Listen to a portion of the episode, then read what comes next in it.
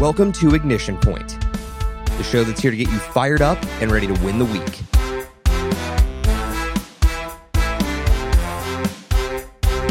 If you're looking to amplify your mindset with a fresh perspective, you're in the right place.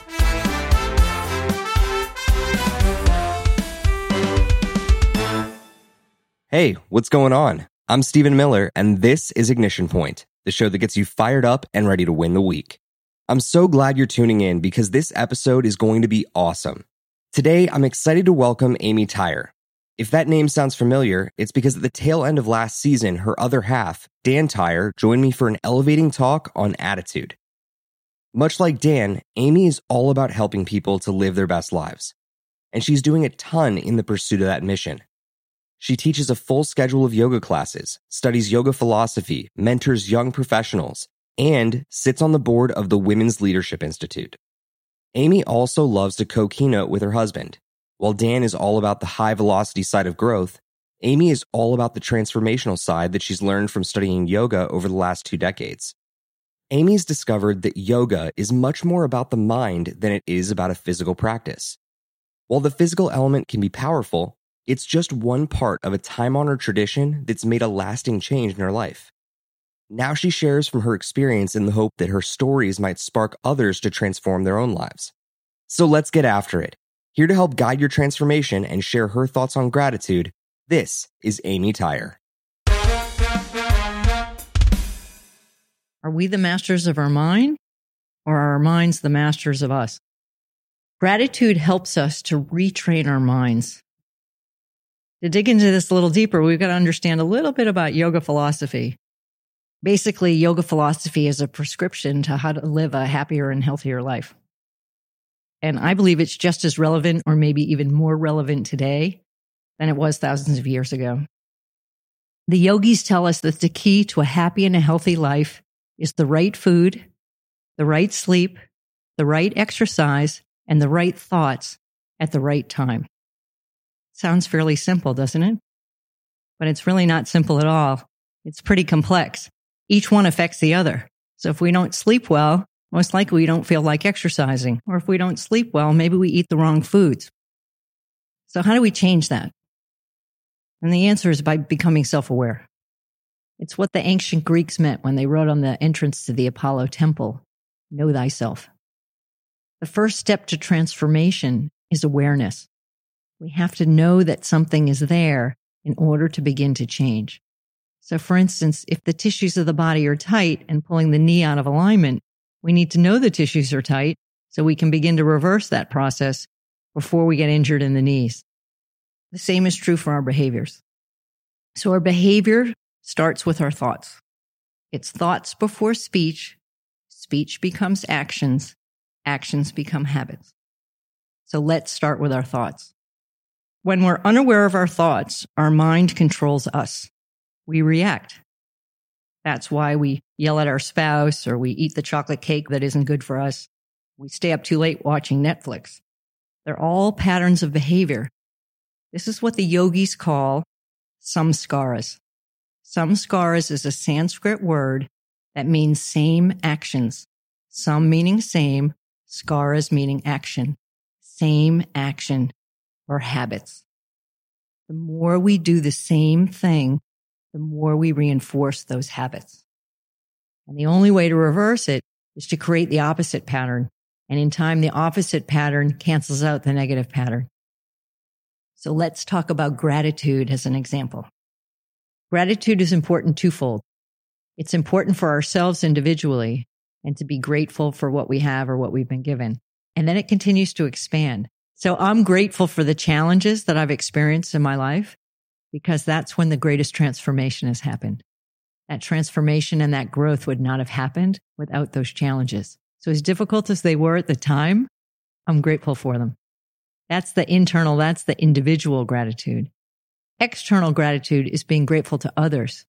That's super important because you're reinforcing the great things that others are doing for you. So if you want them to do more of it and you want them to feel appreciated and you want them to feel great, express gratitude. Is it easy or is it hard? Surprisingly, the studies show it's hard. Most people notice what goes wrong more than they notice what goes right. That's because we're hardwired in with a negativity bias. It's because as animals, we're predisposed to see the negative to keep us safe. We're constantly scanning for where the potential risks are. So think of someone in your life or someone you know who tends towards the negative. Are they living their best life? Gratitude is the opposite of seeing the negative. Gratitude shifts us into the positive. We begin to see the glass half full versus seeing the glass half empty. So when we're grateful, we feel better, we become better, we're more fulfilled. What does fulfilled mean? It means filled up. With gratitude, we fill ourselves up. Gratitude makes what we have enough. It's beneficial for us individually, but it's important in our relationships and it's especially important in leadership. It was Maya Angelou who said, people don't remember what you said. They remember how you made them feel. Gratitude helps make people feel appreciated. Gratitude helps boost morale and contribute to people feeling more fulfilled. And authentic gratitude and appreciation builds trust. To be effective, it should be brief, inarguable, and describe how you personally were impacted. Let me give you an example. Years ago, when I was sitting with a therapist and I was complaining to the therapist, why do I have to thank my husband for emptying the dishwasher? And she said to me, Do you want him to empty the dishwasher? And I said, Yes, I do. And she said, Then thank him. So, what holds us back? What's in our way? The first is failure to notice. That's where practice comes in. With regular practice, we can create a new habit. That's how we change our samskaras by creating new samskaras that then replace the old samskaras. Remember samskara, same action. We create a new habit to replace the old habit. Second thing that holds us back, expectations, taking things for granted. When we expect something, we tend not to pay attention to it. As an example, your garbage man takes your trash away. He's just doing his job. Are you thankful for your garbage man taking your trash away? Or think of the person or multiple people on an assembly line in China that put together your iPhone. And the third is we fall into the trap of feeling entitled. If gratitude doesn't cost us anything and it has so many benefits, how do we cultivate a habit of gratitude? Gratitude's like a muscle. We can build it with practice. So here's the challenge. Every morning when you wake up or every night before you go to bed, write down three things you're grateful for. And as you begin to focus on life's gifts, you'll begin to see more of those gifts. We all have our own special gifts and our special gifts to share with the world, and we each have our own unique purpose to share with the world. And that's where true happiness and fulfillment comes from is when we learn our Dharma. Dharma is a Sanskrit word loosely translated as life purpose. What it really means is divinely inspired. Often the things that we did when we were young point us in the direction of our Dharma. They point us in the direction of the things we're really meant to do. I have two brothers who are engineers and they were building cities from the time that they were three years old. That's Dharma. When we uncover and we live our Dharma, that's where true fulfillment comes from. So you've given me the opportunity today to fulfill my Dharma. I believe that part of my Dharma is to take yoga philosophy and share it to a broader audience because it's about being a human being. When you're caught up in the daily blitz of notifications and the nonstop noise created by modern media, you quickly overlook the importance of things like gratitude. Some might say it's because you take parts of your life for granted.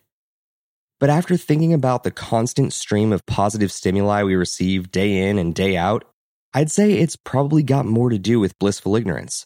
But that's still a really bad excuse for not practicing appreciation in your life. Exercising gratitude in your life has a lot of value. As Amy said, it shifts the negative into the positive, but it does a lot more than that. It enhances relationships by showing others that their actions matter. It teaches positive reinforcement by encouraging appreciated behavior.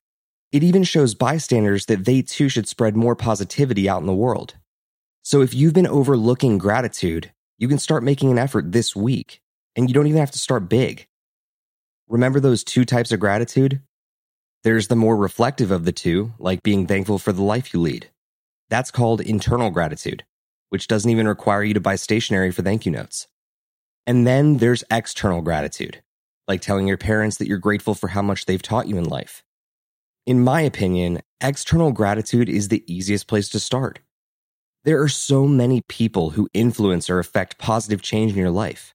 There's the barista or broista who makes your coffee, the team members who contribute to your vision, or the friends and family who are there for you in your time of need. People who support your lifestyle, your success, and your dreams. Have you thanked any of them lately? You don't need to make any grand gestures. You can start by showing them the kindness of letting them know that you noticed their effort. Just start by saying, I love the way you did X, Y, or Z. It really made my day. When you give recognition, you foster feelings of appreciation, and you haven't even said the words thank you. That's just one example of the many forms that external gratitude can take. But if you're feeling eager, you can write thank you notes. You can buy somebody lunch or go out on a limb and just say thank you. Amy laid out the only real qualifiers for gratitude, so let those be your guide. Your gesture should be brief, inarguable, and describe how you personally were impacted. So go out of your way and tell someone you appreciate them or their hard work. Amy challenged you to write down three things you're grateful for each day. But I'd like to give you a different kind of challenge this month. Join me in writing one thank you note a week through November. It doesn't have to be a novel, but thank someone in your life for making your day brighter. Then at the bottom of that note, encourage the person you're writing to write a thank you note of their own. Who knows, maybe by the end of this month, this gesture will shift 10, 20, 50, or even 100 people out of their negative bias and into a positive perspective, guided by an attitude of gratitude. I'd like to give a big thank you to Amy Tyre for contributing to this week's show. Yoga used to be considered a luxury for a small subset of people, but today yoga has become a necessity for many. If you consider yourself one of those people, or you're interested in incorporating some yoga to uplift your life, you should check out Amy's practices called Yoga for Awakening Joy, which are designed specifically to help alleviate the symptoms of anxiety and depression. You can find more information on that and her full teaching schedule at yogaforjoy.com. That's yoga, Y O G A dash four F O R dash joy, J O Y dot com. For the easiest way to connect with Amy, check out this episode's show notes at decisiveleap.com slash ignition point. There you'll find links to her social accounts, her contact info, and more bonus content. If you enjoyed this episode, please share the show with someone you think it would help. And if you're listening on Apple Podcasts, it would make my day if you take a second to leave a review for the show. Otherwise, you're always welcome to send your thoughts and feedback to me directly by emailing Stephen at decisiveleap.com. Brand new episodes of Ignition Point are available every Monday, so be sure to follow the show wherever you get your podcasts. Well, that's going to do it for this episode, so stay motivated and keep moving forward. If you put in the hard work right now, one day you could be the one motivating the world with your story. I'll look forward to speaking with you next time on another Ignition Point. Now get on out there and win the week.